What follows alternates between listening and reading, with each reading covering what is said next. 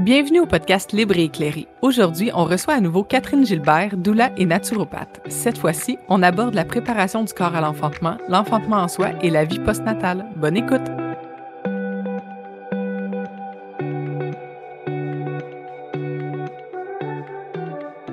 Salut, ici Alex et Néo. On est deux doulas complètement passionnés par notre métier. On souhaite redonner aux personnes qui enfantent le pouvoir qui leur revient en informant, en partageant et en discutant de nos expériences en lien avec le monde des naissances. On va communiquer du vrai et du raw pour que tout comme nous, tu sois libre et éclairé.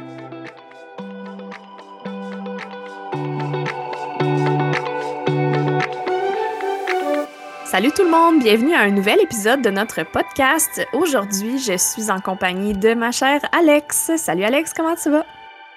Coucou, ça va, toi? Oui, ça va super bien. Et aujourd'hui, exceptionnellement, on enregistre comme une partie 2 ou en tout cas une suite à un épisode qu'on a déjà fait. Donc, on a reçu euh, dans l'épisode précédent euh, Catherine Gilbert, qui est doula et naturopathe. Donc, euh, salut Catherine, comment ça va? Salut les filles, ça va bien?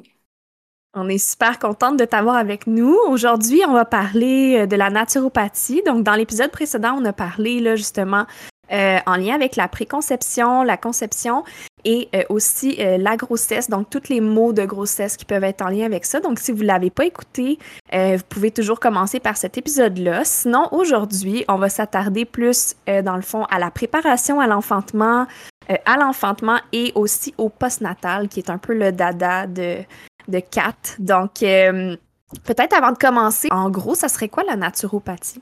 En fait, la naturopathie, c'est vraiment d'avoir euh, la base de la naturopathie, c'est vraiment d'avoir une euh, vision globale de l'être dans toutes ses facettes. Pas juste le physique, il y a aussi le mental, l'émotionnel, le spirituel, tout ce qui fait partie de nous. Donc, euh, vraiment, c'est de prendre toujours en considération ces multiples facettes-là dans toutes les interventions, finalement. On pourrait faire un bref retour sur ce qu'on a discuté dans l'épisode précédent, justement par rapport à la sécurité en lien avec la naturo. Oui, ben en fait, euh, c'est ça. On voulait simplement faire un petit retour pour euh, dire que ben il y a tout plein de belles ressources qui existent euh, pour vraiment nous soigner, nous accompagner, nous préparer dans toutes ces belles étapes-là de la préparation à l'enfantement jusqu'au postpartum. ça reste que c'est votre responsabilité de vous assurer que les méthodes que vous voulez utiliser sont compatibles avec votre situation, euh, si vous prenez de la médication, des choses comme ça. Euh, et évidemment, le tout ne remplace rien, ne remplace en rien des, euh, conseils d'un professionnel de la santé. Merci. Merci, Kat. Tu l'avais d'ailleurs développé là, tout ça dans le premier épisode. Vous irez l'écouter si c'est pas fait. Euh, donc, justement, aujourd'hui, on passait plus euh, au jour J, au jour de l'enfantement, mais avant de rentrer directement à cette journée-là, on voulait parler de la préparation du corps à l'enfantement. Donc, on entend souvent des trucs là, comme les dernières semaines euh, qu'on peut faire pour préparer notre corps. mais toi, tu allais plus loin que ça. Quand on avait préparé l'épisode, tu nous parlais même de prévenir le dépassement du terme, ce qui est souvent à ces moments-là où on essaye des, petites techniques naturelles là, pour, pour préparer notre corps. Donc, qu'est-ce que tu avais à nous dire là-dessus? Mhm. Ben oui, il y a plein de trucs qu'on peut utiliser pour vraiment aider notre corps à être encore plus efficace euh, lors de l'enfantement. Euh, un truc qui, qui, est souvent partagé, c'est les fameuses dates. Euh, c'est vraiment quelque chose qui fonctionne. il y a des études qui ont été faites, comme quoi euh, euh, les dates ont un effet favorable pour le bon déroulement de l'enfantement, le déclenchement de travail, tout ça. Les dates vont venir aider à maturer le col. En fait, les dates, là, ils vont avoir un effet ocytocique dans notre corps. L'ocytocine, c'est l'hormone qui est tellement, tellement sollicitée durant l'enfantement. C'est ce qui va, entre autres, provoquer des, contractions. Euh, c'est aussi ce qui, amène à favoriser le lien entre euh, la mère et l'enfant, tout ça. Donc, euh, les dates, c'est vraiment un truc qui marche en passant. Ben, c'est un truc qui favorise le bon déroulement de tout ça. mais sinon, comme tu dis, Alex, moi, j'aime beaucoup parler, justement, en prévention. Si vous avez écouté le, premier épisode, vous avez compris que c'est définitivement comme ça que j'essaie de travailler.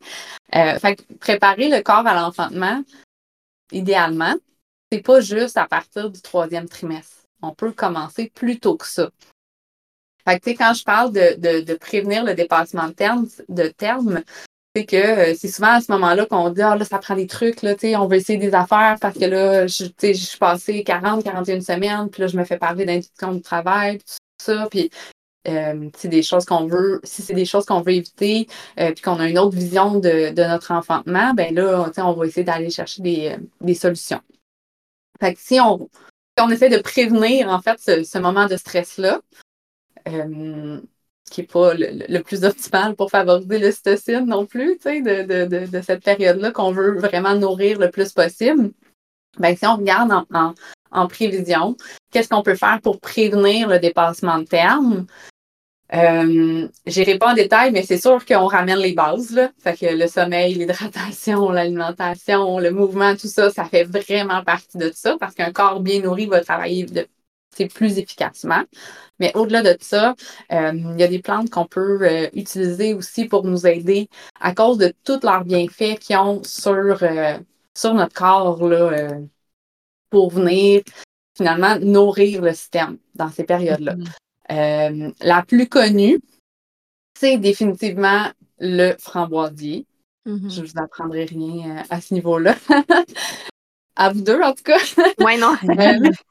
Mais j'aimerais ça, avant que tu passes au prochain, là, parce que je te sentais amener une magnifique liste super intéressante, mais le framboisier, là, c'est vraiment ultra conseillé, ultra abordé. moi, ce que j'entends souvent, des informations contradictoires sur quand on peut et ne peut pas le prendre. Il y en a qui sont comme Ah, tu sais, juste à partir du troisième trimestre. Il y en a qui sont comme non, c'est correct dans le deuxième aussi. Puis il y en a qui sont comme c'est tout le temps correct. Toi, qu'est-ce que tu as à dire là-dessus? Est-ce qu'il y a des valeurs un peu sûres, des, des sources sûres qu'on a à ce sujet-là? Euh, en fait, traditionnellement, en herboristerie, le framboisier, on, l'utilisait à tous les moments de la grossesse. Il y a comme un, une espèce de consensus euh, non officiel qui s'est fait euh, en, proposant finalement de commencer à partir du deuxième trimestre. en fait, ce qui en ressort, c'est que le, le, framboisier, ça reste que c'est un tonique utérin. Un tonique utérin n'est pas un stimulant, tu sais. Il y a quand même une mhm. grosse différence à ce niveau-là. Euh, ce, qui peut, ce qui peut faire, entre autres, que peut-être on ressent plus euh, des baraxoniques, par exemple, ou des choses comme ça. C'est pas impossible que quelqu'un qui a un utérus hyper contractile ou quoi que ce soit, finisse par avoir des, des, contractions qui peuvent quand même apporter certaines problématiques. Donc, c'est pour ça que dans une optique de sécurité, on débute à partir du deuxième trimestre. Mm-hmm. Euh, parce que le framboisier a tellement de bienfaits. Puis le framboisier, c'est une des rares plantes euh, sur lesquelles il y a des études qui ont été faites sur les bienfaits mm-hmm. qu'il va avoir euh, sur le corps. Puis le framboisier, c'est une importante source de fer, de tout plein d'autres vitamines et minéraux, mais entre autres, ça va aider le corps à, assimiler le fer. il va vraiment, pendant, pendant quand on l'utilise pendant la grossesse, ça va vraiment favoriser euh, un travail plus rapide, plus efficace, moins douloureux. Ça, c'est vraiment des choses qui ont été prouvées. Ça diminue la durée de la phase active de l'accouchement. Ah ouais. Oui. C'est intéressant, hein? Oui, j'adore ça. Oui, l'aspect du fer non plus, je savais pas du tout. Oui, moi non plus, vraiment pas. Puis je sais que tu m'avais mentionné le 4 euh, hors podcast une fois, là, tu sais, que le framboisier, c'est vraiment bon à n'importe quelle étape de la vie, là, pas juste pendant la grossesse ou en postnatal. Euh, tu sais, ça peut être vraiment là, comme pendant le premier enregistrement, j'en avais dans ma tasse. parce que justement, je suis dans je suis en symptômes prémenstruels, donc mes règles s'en viennent, puis on dirait que c'est comme aussi, tu sais, pour les humeurs puis euh, les hormones. Y a-tu un lien mm-hmm. à faire avec ça? Il me semble que oui, hein?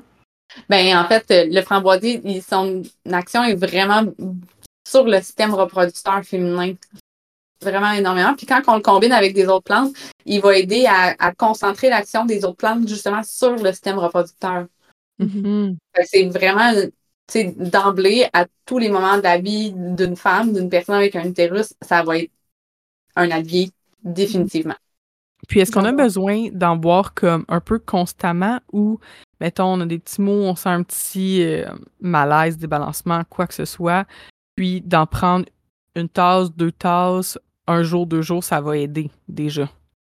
Ben, dans une optique de prévention, tu sais, mettons, là, si on veut parler de, la prévention du, dépassement de terme, idéalement, on en boit au moins une tasse par jour. OK. On peut en boire deux, trois sans problème, hein, en passant. Euh, il n'y a aucun problème à ce niveau-là. Euh, mais tu sais, si on, si on parle dans l'optique de, de, nourrir le corps et de le garder le, le, plus efficace possible pour tous les avantages que ça va avoir en fait pour nous aider sur l'enfantement, euh, idéalement, on boit au moins une tasse par jour de framboisier ou de notre mélange de d'autres plantes. Là, parce mhm. qu'il y a d'autres alliés en fait qui peuvent être euh, combinés avec le framboisier. J'avais, euh, j'avais entendu souvent, puis je pense que c'est peut-être quelque chose à déconstruire aussi, mais j'ai entendu ça dans un podcast assez populaire que je ne nommerai pas récemment, une fille qui parlait justement là, de, de son expérience d'accouchement. Puis tu sais, c'est un podcast à très très grande écoute. Euh, puis la fille mentionnait que bon, euh, elle a dépassé son terme, puis qu'elle dit, a dit euh, quelque chose comme, tu sais, j'ai tout essayé pour déclencher mon travail, tisane de framboisier, les dates, etc. Donc, tu sais, quand on parle de déclencher le travail, la tisane de framboisier, c'est ça, ça, tu l'as nommé tantôt, c'est un tonique utérin et non quelque chose qui va venir vraiment comme activer là, un travail. Fait qu'est-ce que tu peux peut-être nous éclaircir là-dessus? C'est un super bon point, là, ce que tu nommes présentement, parce qu'effectivement, tu sais, quand on parle, de déclencher un travail, euh, d'induire un travail, euh, le framboisier, ça sera définitivement pas mon premier réflexe. Là. Mm-hmm. Il peut être mélangé peut-être là, dans, dans tout ça, mais on n'utilisera pas le framboisier pour créer des contractions. Exactement. Ouais. Il y a là sa sécurité à utiliser plus tôt dans la grossesse. C'est ça, exactement. Parce que, tu sais, si le framboisier, il, fait, il créait réellement des contractions, on ne l'utiliserait pas là, comme ça durant toute la grossesse. la contre-indication, elle serait beaucoup plus large que juste le premier trimestre. Mm-hmm. Mm-hmm. C'est ça, tu sais, je pense que c'est important de le spécifier parce que euh, c'est vraiment plus des choses qu'on fait en préparation, en amont, mm-hmm. pour venir justement euh, tonifier, aider, bénéficier à euh, un meilleur déroulement. Donc, c'est vraiment plus des choses qu'on qu'on fait avant là, pour se préparer, tu sais. Oui, puis il y a une autre facette aussi intéressante à, ce point-là, c'est que euh, il n'y a rien qui fonctionne pour tout le monde, puis il n'y a rien qui fonctionne à tout coup non plus. Mm-hmm. Euh, ce bébé-là, il y a peut-être une raison de ne pas venir plus tôt que ça. Euh, il y a peut-être quelque chose de psychosomatique aussi en arrière de ça. Peut-être qu'on n'est pas prête parce que ce bébé-là arrive tout de suite, mm-hmm. finalement. Fait que, ça, ça reste des facettes qui sont intéressantes à, à observer. Mm-hmm. Ah, tellement. On parle beaucoup du corps en préparation puis en, en, déclenchement de toutes sortes là, à l'enfantement, mais je pense qu'il y a tellement d'enfantement pardon, qui tardent à, à, se dérouler parce que justement, il y a des blocages mentaux. Puis c'est une des belles choses à travailler avec notre naturopathe, avec notre doula, notre sage-femme, notre médecin, peu importe. Mais d'aller travailler là, les, les, petits blocages, le stress aussi, des fois, c'est même pas sur comme la vie de parent, mais juste sur le stress de l'enfantement en soi, la peur d'avoir mal, tu sais. Et tout ça, là, ça peut énormément jouer sur notre corps. Naomi en, en parlait dans le, premier épisode là, de naturopathie, là, à quel point, tu sais, le, justement, l'esprit euh, mène le corps un peu, là, donc, ouais, c'est important à nommer. lignée là, à nous nommer justement plusieurs autres euh, choses qu'on peut faire pour prévenir euh, le dépassement de terme. On a parlé des dates de la tisane. Euh, je te relance là, pour que tu puisses continuer un petit peu ta lancée. ben, dans le fond, dans les autres plantes qu'on peut utiliser en infusion en combinaison avec le framboisier, il y a l'ortie. L'ortie qui est une plante que, en fait, que j'ai parlé aussi dans le, dans le premier épisode. Euh, c'est une plante hyper nourrissante qui va aider euh, aussi à vraiment, c'est une très, très bonne source de fer qui va vraiment aider à augmenter les réserves de fer, euh, très facilement assimilable. mais dans le fond, tu sais, quand on parle de de, la prévention du dépassement de terme, c'est vraiment par son effet nutritif. Euh, le corps est bien nourri, il y a tous ces, bons, euh, ces bons outils en fait là, pour travailler de façon efficace. L'ortie va faire partie de ces alliés-là. Euh, après ça, il y a l'avoine verte aussi, qui est vraiment intéressante, que j'avais parlé aussi, que j'avais mentionné aussi dans le premier. l'avoine verte, elle, elle travaille beaucoup au niveau du système nerveux. Fait que, quand on mentionnait, là, quand il y a des blocages émotionnels, des choses comme ça, euh, l'avoine verte va vraiment venir aider à à apaiser, à calmer cette facette-là aussi, à nourrir le système nerveux, en fait, parce que c'est une plante nutritive pour le système nerveux. Euh, puis elle va vraiment aussi là, vraiment aider à, nourrir, à fortifier le corps, et à favoriser le repos, qui est tellement important en fin de grossesse. euh, dur à, gagner aussi. oui, tellement, tellement. Puis dans le fond, euh, il y, a la, rose aussi là, que je trouve vraiment intéressante à utiliser euh, tout au long de la grossesse. On peut l'utiliser aussi euh, dans, dans l'optique de la prévention du, dépassement de terme. Mais j'ai envie de, peut-être d'inviter à l'utiliser un petit peu plus vers la fin de la grossesse parce que la rose, c'est une plante qui, qui favorise le repos, mais qui aide vraiment aussi à à connecter avec son cœur, en fait. On, on, dit souvent que la rose, c'est la plante de la femme, c'est la plante du cœur, c'est vraiment associé à une ouverture du cœur. Donc, euh, un peu encore là, ça revient un peu à, ce que je disais là, par rapport avec euh, la voix verte, puis les émotions qui peuvent être euh, reliées dans cette période-là. Fait que, oui, on peut l'utiliser en infusion, on peut l'utiliser dans notre alimentation, mettre des, des pétales de rose euh, dans nos boissons, des choses comme ça, sur ce qu'on mange. Euh, il y a des glycérides roses aussi qu'on peut, euh, qu'on peut utiliser en oral qui sont vraiment intéressantes. J'allais te poser la question aussi, tu sais, ça a l'air peut-être niaiseux, mais comme moi puis en tout cas moi puis Alex avant d'enregistrer les épisodes, on se disait, tu sais, on n'est pas naturopathe, on connaît pas énormément de choses sur la naturopathie à part peut-être les bases comme genre la tisane de framboisier là, tu sais, ça c'est assez commun pour les doulas. Mais euh, tu sais quelqu'un qui connais pas du tout, puis que là, tu parles de ces plantes-là, où est-ce qu'ils peuvent s'y procurer? Est-ce que quelqu'un qui fait pousser, euh, qui a comme un, buisson de, rose, est-ce qu'il peut prendre justement les plantes directement dans ces choses à, lui, ou il doit aller vraiment là, dans un, magasin pour peut-être les procurer euh, qui ont été séchés, ou euh, comme qu'est-ce que tu conseilles là-dessus? Ben, si vous avez accès à ces plantes-là sur votre terrain ou, tu sais, dans la forêt, tu sais, de l'ortie, euh, ça pousse souvent sur le bord des pistes cyclables, genre. Euh, mon Dieu, je vous invite fortement à, à les cueillir vous-même si vous avez accès à ça. Euh, ça va être définitivement les plantes avec la, la, la, médecine la plus forte parce que ça va être super frais, ça, ça va pousser dans votre environnement. moi, je crois beaucoup à cette énergie-là aussi. Là je crois beaucoup au fait aussi que les plantes nous trouvent.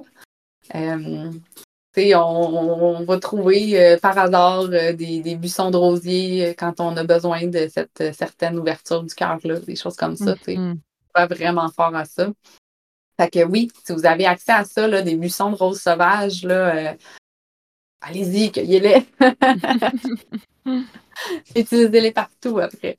Sinon, il y a la compagnie La Clé des Champs, qui est une, belle entreprise québécoise qui euh, distribue des plantes comme ça qu'on peut acheter. Euh, c'est des contenants, là, euh, des petits contenants en carton. Fait qu'on a les plantes en vrac, puis on peut faire nos propres mélanges de tisane après ça. sinon, un peu partout là, au Québec, il y a des. il y a des boutiques spécialisées où est-ce qu'il y a des, des plantes en vrac qu'on peut faire faire nos mélanges, des choses comme ça. Euh, moi, c'est un service que j'offre avec plaisir pour mes clientes. J'aime tellement ça, préparer des, mélanges de, de tisane personnalisés selon les besoins. Fait que, euh, il y a tout plein, il y a tout plein d'options pour nous euh, préparer des, des, petites choses comme ça, nos petites potions. Super, j'adore ça. As-tu peut-être d'autres choses que tu pourrais parler là, pour préparer l'utérus, le col, le corps, l'énergie? Euh, en naturopathie, on peut aussi travailler avec de l'huile de nacre, mais là, on est vraiment plus loin, dans le, à partir de 36 semaines à peu près, là, euh, en interne. Euh, on était à la limite presque plus dans un semi-induction du, travail artificiel, mais si on utilise des produits naturels, on s'entend que c'est c'est un principe d'induire le travail artificiellement.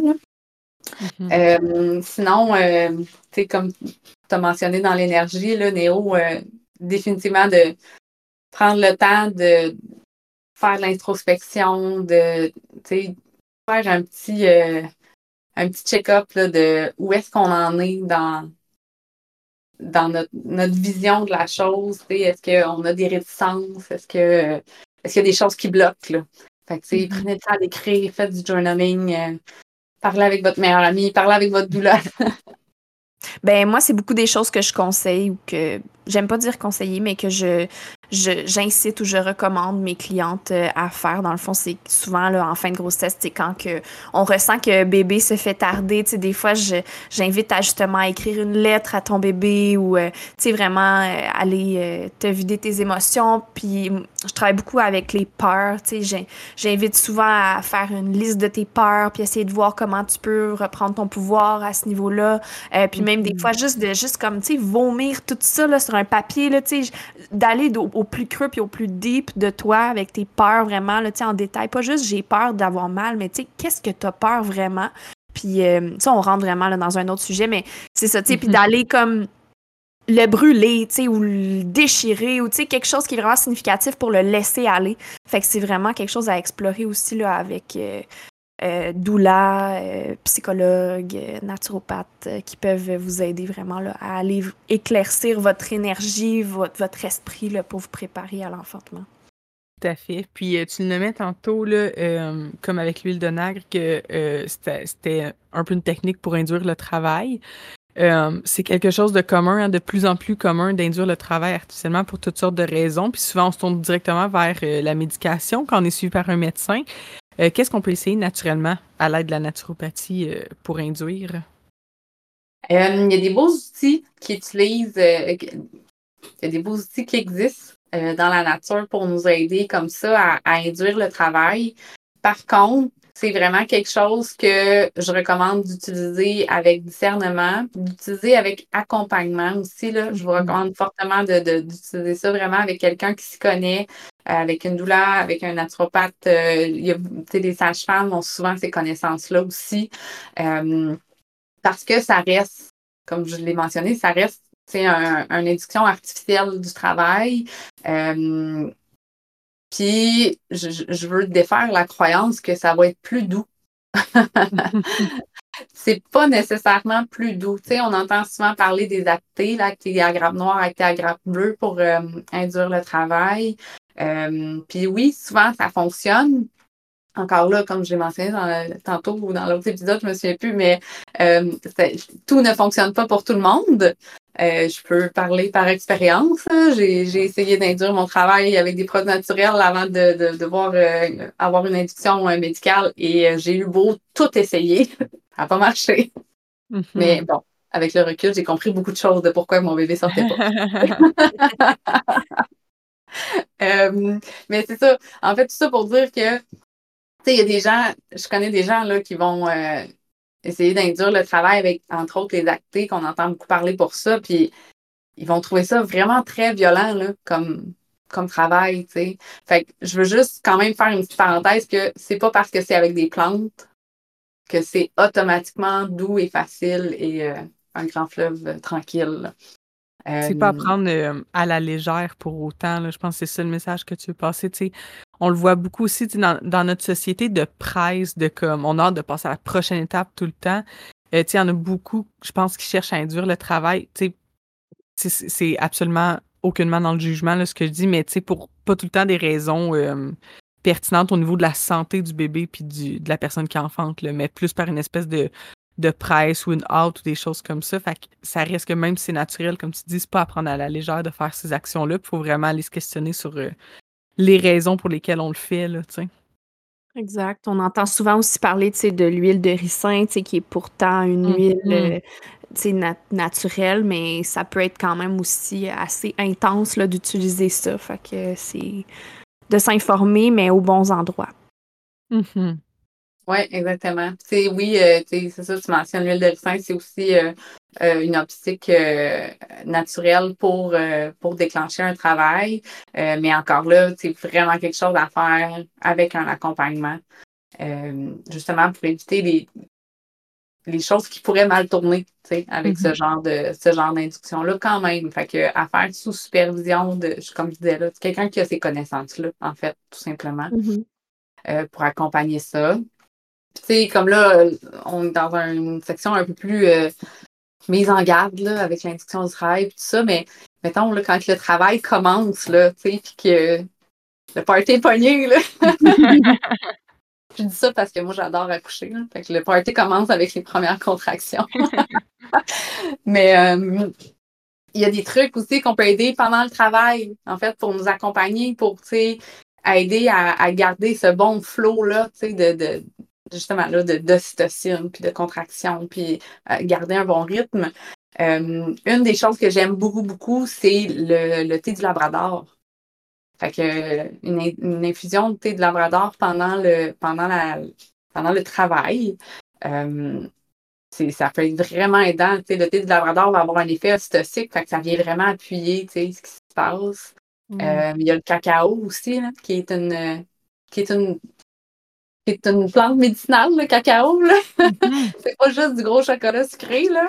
C'est du cacao pur qui est tellement riche en tout plein de choses, puis qui fait sécréter énormément de cytocine aussi. Euh, fait que ça peut être quelque chose d'intéressant à utiliser euh, aussi pendant l'affrontement au début du travail, pour aider à, nous garder dans cette bulle-là, puis à, favoriser cette, euh, cette danse des hormones-là. sinon, mais pendant le pendant le travail, il y a deux huiles essentielles que moi j'aime particulièrement. la première, c'est le, je vais le dire, le Néroli. C'est une de celles que je préfère, en fait. Euh, le Néroli va vraiment avoir un, effet ocytocine aussi. Et puis, euh, ça va augmenter beaucoup l'efficacité des contractions. Puis, une des raisons pourquoi je l'aime autant, c'est que ça va aider beaucoup, beaucoup l'activation du système euh, parasympathique, là, au niveau du système nerveux. Fait le fait de sortir de ce qui est là présentement, puis de faire sa bulle, puis de rester dans son monde. Le, le Néroli va vraiment favoriser ça.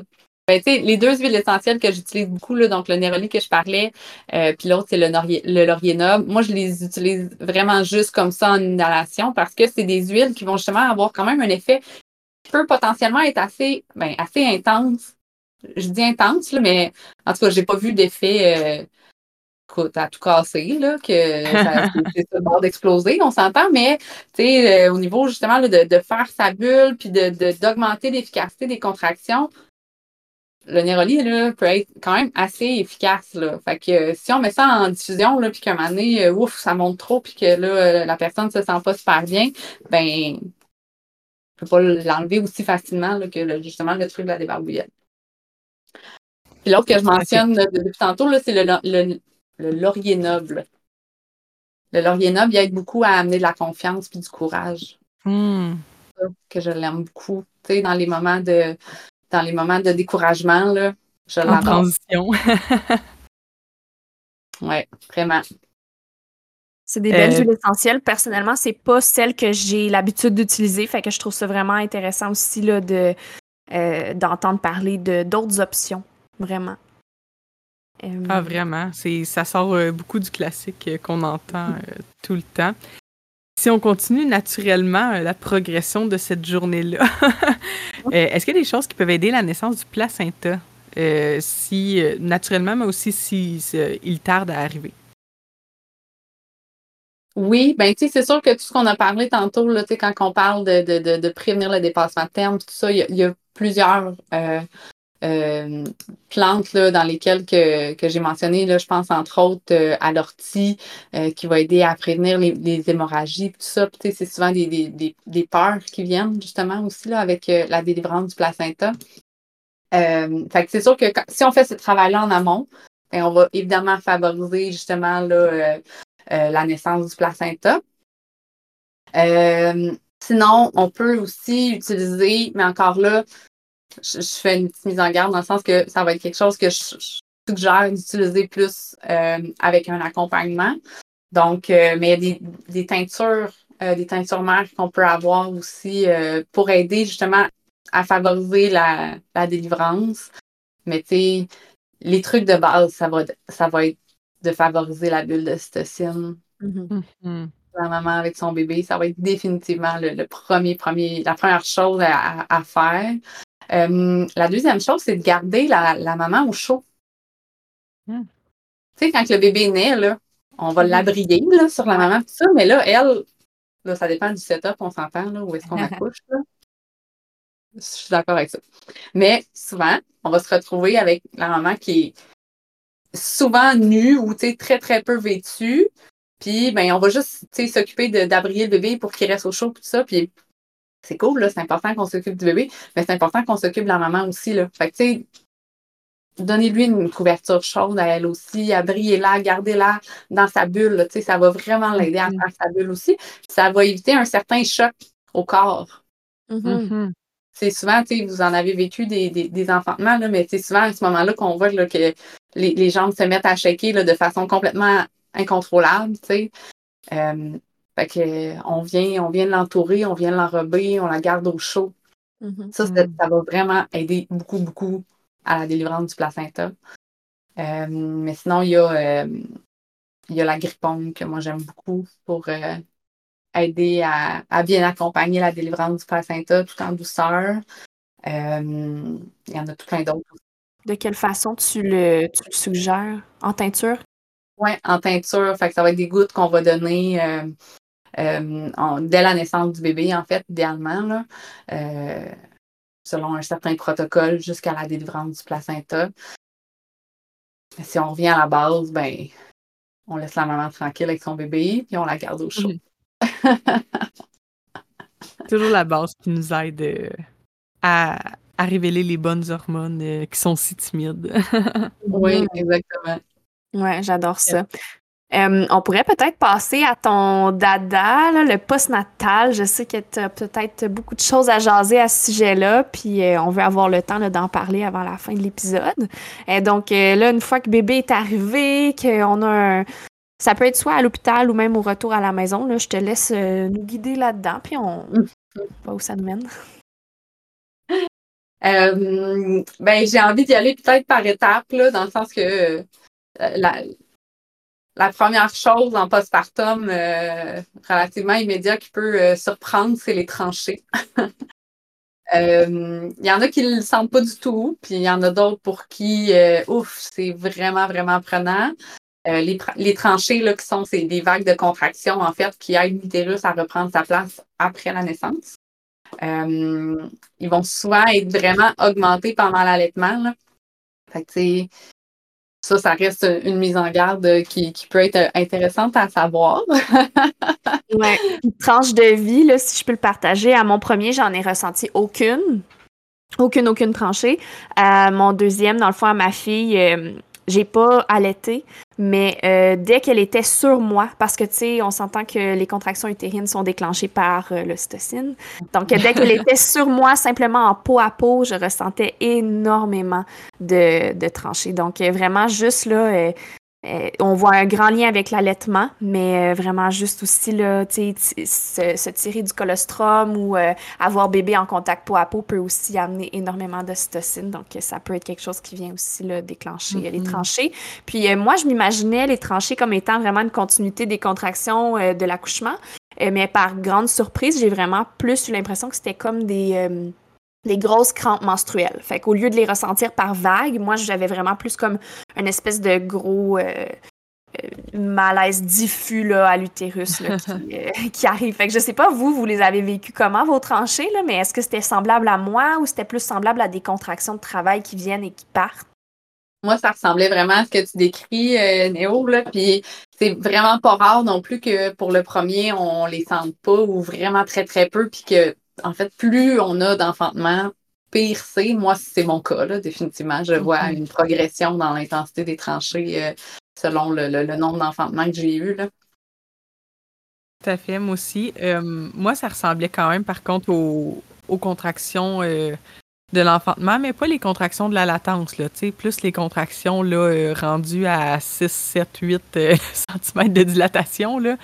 Euh, particulièrement, mettons, à mon deuxième et à mon troisième enfant.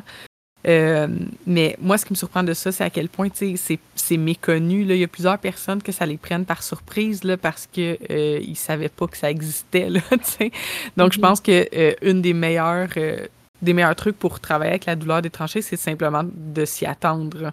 Même chose avec le mm-hmm. massage du terrain là, qui vient en postnatal immédiat, là, quand tu le sais pas ou tu sais pas à quoi ça sert. C'est mm-hmm la douleur, là, plus elle a un sens, plus elle est comme apprivoisée, moins elle a de pouvoir, comme contre nous, disons.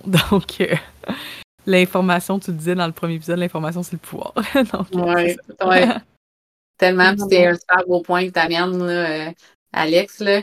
Puis la première chose, comme tu dis, là, de s'y attendre, déjà là, ça diminue comme l'intensité de la chose, de comment qu'on va le vivre.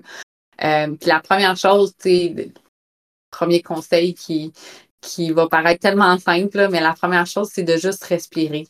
Mm-hmm. de, de, puis, ça, ça revient au, conseil qu'on fait pour les contractions de, de, travail aussi, mais on, on respire dans, dans cette intensité-là, puis on la laisse passer, plutôt que de donner une super grosse importance. Puis, mais je comprends quand même que ça peut être assez déstabilisant et très inconfortable. euh, fait que pour nous aider, moi, mon gros chouchou là, pour ça, c'est vraiment le pain bina, la viande pain bina, euh, qu'on peut utiliser. Moi, je, l'aime beaucoup en teinture parce que je trouve ça super pratique. Là. Euh, je veux dire, tu as une petite bouteille à traîner avec toi. Fait que peu importe où est-ce que tu installes ton setup, que ce soit dans, dans, dans le salon, dans la cuisine, euh, dans la chambre, tu sais, où ce que tu t'installes confortable en postpartum, ben, tu ta petite bouteille, tu peux la traîner avec toi, puis tu en prends des petites gouttes tout ce que tu as besoin, tu sais, c'est pas plus compliqué que ça. Euh, il y a la version homéopathique aussi, là, le viburnum opulus, c'est le, le, nom homéopathique du pain vina, fait qu'on peut le prendre en granule aussi si on veut. Euh, mais dans le fond, ça, ce que ça fait, c'est que ça a vraiment une action antispasmodique très concentrée au niveau de l'utérus. Fait que c'est aussi un très bon allié quand on a des grosses crampes euh, menstruelles en passant. mais c'est mon chouchou là, vraiment pour, pour aider les tranchées. Euh, on peut aussi le, combiner avec la grippome que j'ai mentionné tantôt pour euh, la délivrance du placenta.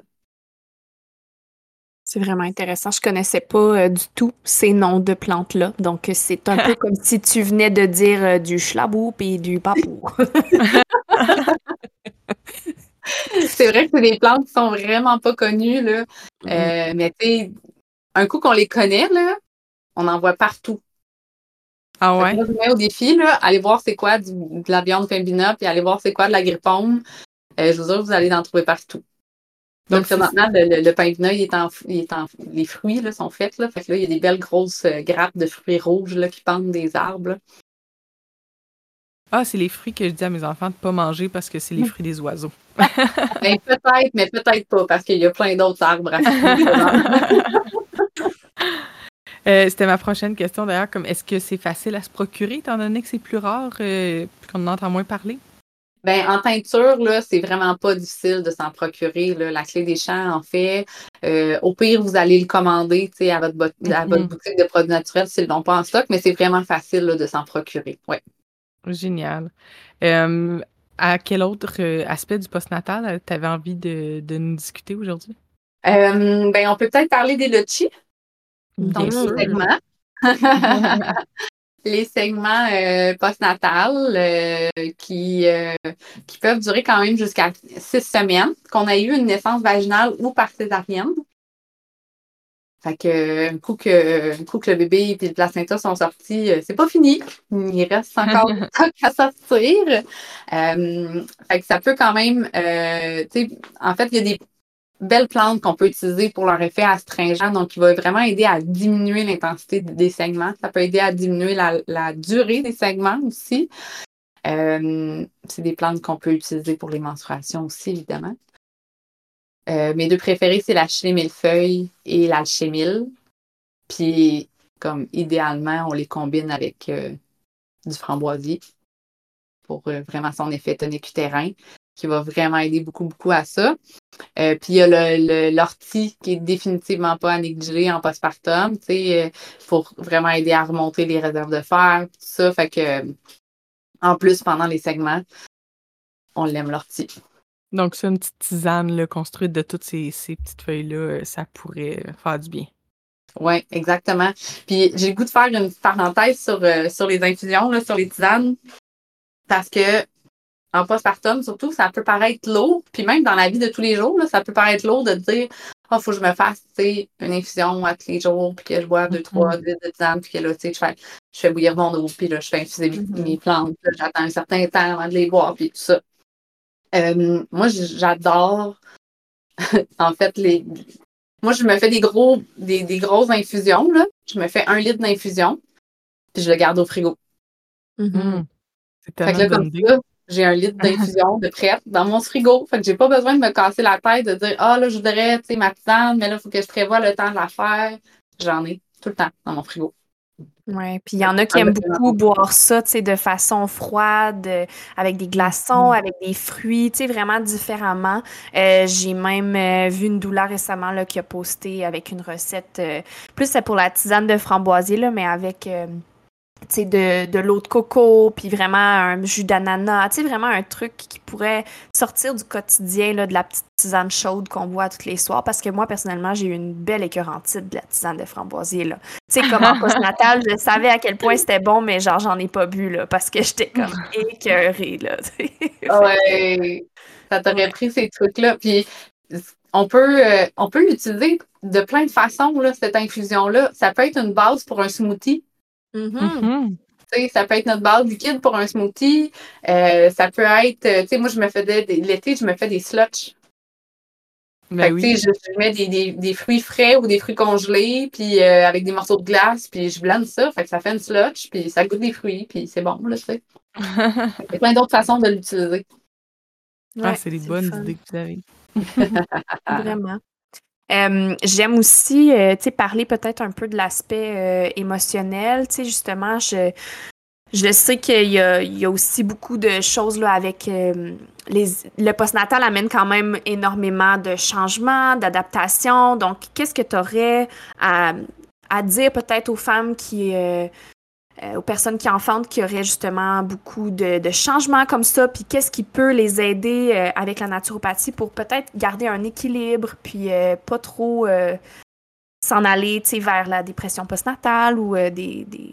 Oui, ben en fait, la première chose, moi, que je propose aux gens de mettre en place avant, avant la naissance, là, vraiment durant la grossesse, c'est de un peu d'associer quelqu'un à notre bien-être euh, émotionnel, notre euh, équilibre mental.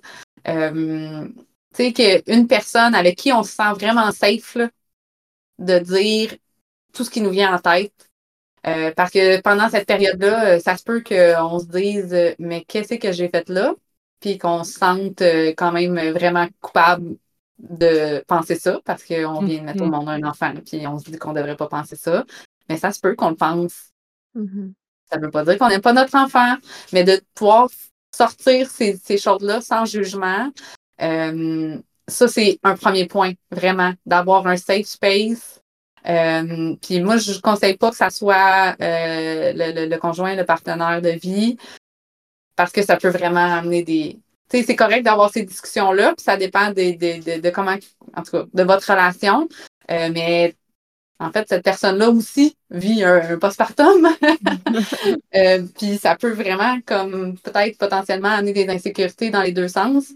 Euh, fait que, tu sais, d'avoir un, une amie, une douleur, tu sais, quelqu'un à qui on peut vraiment se confier. Puis aussi quelqu'un qui va être un peu notre, notre gardien de notre santé mentale, dans le sens que sais, aux deux jours, idéalement, au plus tard, on, on, veut donner des nouvelles à cette personne-là. Mm-hmm. Fait que cette personne-là, tu sais, Hey, comment tu vas aujourd'hui, tu sais? Je pas eu tes nouvelles, ça te tente qu'on se parle? Mm-hmm. Tu sais, juste pour comme. Ça se peut que ça aille bien, puis tant mieux si ça va bien. Euh, mais si ça va pas, puis qu'on n'a pas eu l'élan le, ou, tu sais, Ouais, d'aller de, d'aller de mentionner, de le dire, ben euh, c'est ça, d'avoir quelqu'un qui, qui aide, en fait, avec ce mm-hmm. safe space-là, finalement. Fait que vraiment d'aller extérioriser tout ça, qu'est-ce qu'on vit, vraiment. Euh, puis je pense aussi que ça vient un peu en lien avec les lochis, mais moi j'avais quand même entendu ça aussi, là, que euh, plus de repos aide à, ce que justement les segments vont peut-être cesser plus vite. Donc euh, c'est peut-être la façon aussi que le corps, si les segments tardent à cesser, ben le corps essaie d'envoyer un signal aussi, justement, là, prends le temps de te reposer. On a vécu un gros changement, beaucoup de, de choses à s'adapter, fait que de ralentir, ça invite aussi justement à cette lenteur-là, puis ça amène possiblement aussi les lochis à arrêter plus vite.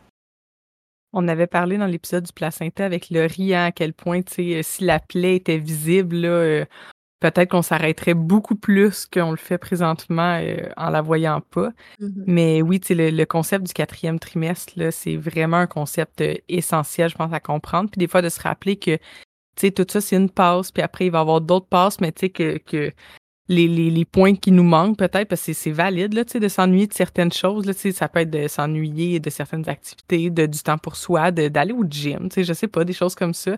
Mais que tout ça, ça va revenir. Puis oui, ça peut prendre du temps, mais c'est juste que des fois, quand on est tellement collé dans notre réalité difficile, on l'oublie, ça, que ça va revenir, puis que ça va être correct, puis qu'un moment donné, comme, on ne pensera même plus que ça n'a pas été là, là ces aspects-là de notre vie, là, que ça, va redevenir notre quotidien pour tout le reste de notre vie. Des fois, c'est important de, de voir le big picture un petit peu. Là. oui, c'est ah. des super bons points. J'adore les liens. Euh, Néo, tu as vraiment une facilité à faire ces liens-là aussi là, avec le côté émotionnel. Là. Puis c'est tellement important de prendre ces choses-là en considération. Est-ce que tu avais une dernière chose que tu voulais nous parler sur le post-natal avant qu'on conclue l'épisode? Ben oui, on pourrait euh, ben peut-être aborder le cas de la césarienne, qui est euh, mm-hmm. souvent un petit oublié dans ces, dans ces choses-là. Euh, parce qu'on peut, tu sais, en fait, on peut prendre soin évidemment d'une personne qui, a, qui a vécu une césarienne, mais tu sais, au-delà des au-delà des conseils là, d'éviter de, de, lever des poids plus lourds que le bébé, puis des choses comme ça, tu sais, de prendre ça mollo pendant un bon 3, 4 à 6 semaines finalement. Là. au-delà de ça, qu'est-ce qu'on peut faire pour favoriser la cicatrisation? Euh, bien évidemment, on n'applique rien sur une plaie ouverte. Là. Fait que, tu sais, on, on, garde des pansements, tout ça, mais à l'interne, il y a plein de choses qu'on peut faire là, pour aider notre corps à, à venir faire ce travail-là. Donc, tu sais, euh, pour nourrir le corps, pour favoriser cette, cette cicatrisation-là, ben, il y a entre autres euh, euh, les bouillons d'os, les bouillons d'algues, les bouillons de champignons, qui sont vraiment comme, ou un, combo de tout ça, bouillons d'algues, os et champignons, euh, qui sont euh, vraiment un, super concentré là, de nutriments pour aider notre corps à créer des tissus. donc, vraiment à, favoriser cette cicatrisation-là. ben, tout ce qui est les infusions nourrissantes, là, le framboisier, l'ortie, l'avoine, tout ça, ça reste euh, vraiment, vraiment indiqué pour aider à se remettre d'une césarienne aussi. Euh, on, essaie d'inviter de, du vivant dans notre alimentation aussi, là, pour euh, justement encore nourrir tous les différents tissus, les cellules de notre corps. Là. Fait on, va chercher des lactofermentations, des bouillons de miso, des, des, pousses, des germinations, des choses comme ça. Puis, euh, un coup que la cicatrice va bien, tu sais, que, que la, la, cicatrisation est, est, bien enclenchée, puis euh, euh, qu'on a, on a plus de bandage, on n'a plus rien, tu sais, à, partir de 4 à 6 semaines environ, dès qu'on est à l'aise de le faire, l'idéal, c'est vraiment de venir masser la cicatrice à tous les jours pour éviter les adhérences, pour éviter que justement ces tissus cicatriciels-là prennent trop de place puis figent là, donc pour garder de la souplesse, tout ça. Euh, mais ça prend, euh, ça peut potentiellement prendre une préparation émotionnelle, de le faire étape par étape. Écoutez-vous là-dedans, c'est important aussi. Là, fait que, vous pouvez commencer par regarder la cicatrice avec un miroir, puis éventuellement, vous allez être capable d'y toucher, puis de l'amasser, puis de venir faire ce travail-là pour aider votre corps à, à s'assouplir, puis à guérir de ça. Mm-hmm. Merci tellement. J'adore euh, tous les points que tu as abordés dans cet épisode-là, puis le précédent aussi. Euh, ça a été euh, super, super pertinent. pour conclure, est-ce que tu veux nous parler un petit peu là, de où est-ce qu'on peut te trouver, puis nous glisser des ressources si tu en as pour les gens qui, qui se poseraient la question? Certainement. Euh, ben, la façon la plus facile de, de me retrouver, là, c'est via mon site internet, donc catherinegilbert.net. Euh, à partir de là, vous avez les liens là, euh, puis les informations pour me trouver un peu partout. vous pouvez me trouver facilement aussi sur Facebook et Instagram sous 4.ladoula Sinon, au niveau des références, ben, il y a quand même plusieurs références que j'avais données, données à l'épisode précédent qui sont vraiment pertinents sur cet épisode-là aussi. celui que je rajouterais, c'est un autre livre de Avivarum, donc en anglais aussi, qui s'appelle Natural Health After Birth. Donc, c'est vraiment un livre sur le postpartum. Donc, c'est ça, les façons de, de se soigner, de prendre soin de nous euh, en postpartum. Euh, puis l'autre ressource, en fait, pour euh, aider au niveau du, postpartum, c'est vraiment un livre qui est super bien fait sur l'alimentation du postpartum. ça s'appelle The First 40 Days en anglais par, je m'excuse, Hang Hu, je crois. mais je sais qu'il existe en français, là, qui doit s'appeler les 40 premiers jours, donc on doit pouvoir le, trouver avec une petite recherche. Là. Fait c'est deux belles ressources, en fait, deux beaux livres euh, super intéressants sur le postpartum. Merci, tellement. On n'est-tu pas pareil, toi et moi? Merci les filles, c'est vraiment, euh, vraiment un grand plaisir là, de jaser avec vous de, de, tous ces beaux sujets-là. C'était super ah, enrichissant. Oui, on est super contente que tu sois venue, puis euh, on va se retrouver pour une prochaine fois, pour un prochain épisode de Libre et éclairé. Merci. Bye. Bye. Bye.